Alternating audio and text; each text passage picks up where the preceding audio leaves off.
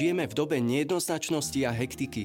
Vývoj technológií je tak expresný, že už na nestačíme reagovať.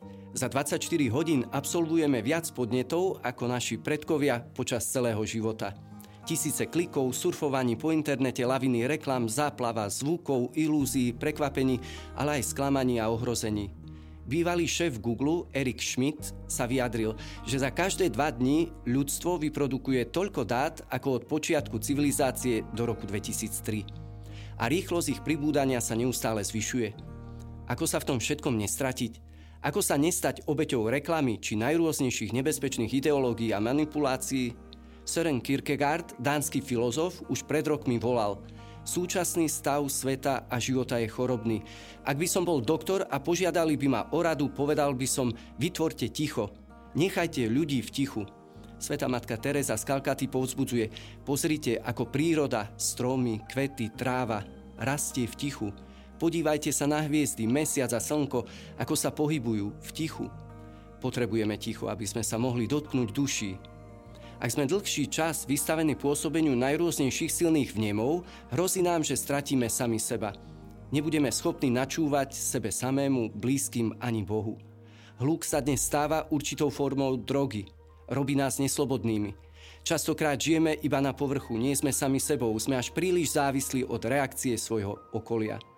Keď moje ja formuje spoločenský nátlak, mám zrastajúcu potrebu potvrdzovať seba samého – som niekým, kto je obľúbený, obdivovaný alebo azda neprijatý?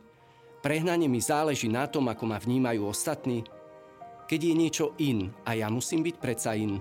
Ak značkové oblečenie, nový iPhone, cestovanie sú trendy, prestíž, sloboda, potom to všetko chcem mať. Keď lajky, sledovanosť na Instagrame, mnohé kontakty potvrdzujú, aký som dôležitý a obľúbený, musím ich neustále získavať. Kompulzia vychádza z trvalého podvedomého strachu z neúspechu a prejavuje sa neustálým nutkaním zabrániť mu tým, že zhromažďujeme stále viac niečoho dôležitého. Ako je dnes veľmi potrebné vytvoriť si miesto vlastnej púšte, kde zotrvám v láskavej a uzdravujúcej prítomnosti. Bez existencie takejto púšte hrozí, že stratím vlastnú dušu a budem pod neustálým tlakom. Chasický rabín a spisovateľ Chaim Potok vo svojej knihe Dar Ašera Leva ponúka zaujímavú metaforu o tom, ako vidí človek a ako vidí Boh.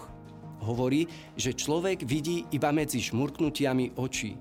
Nevie, aký je svet počas žmurknutia. Vidí iba čiastočky sveta, jeho zlomky. Ale pán vidí svet úplný, neporušený. Taký svet je dobrý. Naše videnie je nedokonalé, a Chaim Potok sa potom pýta, dokážeme vidieť ako Boh? Je to vôbec možné? Dokážeme vidieť v súvislostiach? Som presvedčený, že Boh vidí náš svet, človeka i nás samých ináč. Vidí v nás viac krásy ako my sami, pretože nás pozná oveľa hĺbšie. On je totiž viac prítomný v hĺbke môjho bytia ako ja sám. Koľko tichého dobra obopína náš život – Dobro, ktoré o sebe nekričí ani netúži po gíčovej popularite a ústavičnom zviditeľňovaní sa. Ako si sme pozabudli, že ten zranený, krehký svet okolo nás, poznačený nejednoznačnosťou, temnotou a násilím, je zároveň aj plný svetla i lásky, preniknutý Božou prítomnosťou.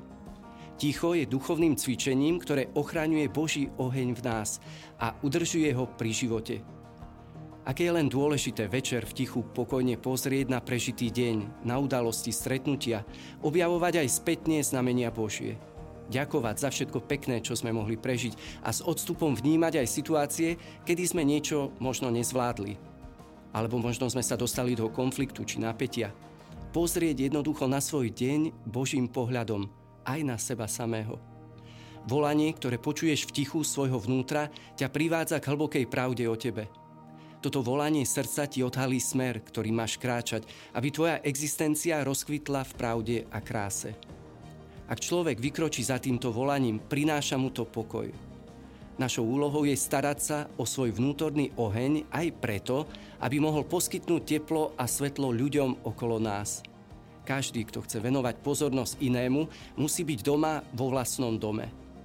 Stiahnutie sa do seba je niekedy aj bolestný proces. Nutí nás totiž priamo sa vyrovnať s našim stavom v celej jeho kráse, ale i biede. No keď sa nebudeme báť vstúpiť do svojho vlastného stredu a sústrediť sa na hnutia svojej duše, spoznávame, že žiť znamená byť milovaný. A milovať môžeme len preto, lebo sme zrodení z lásky.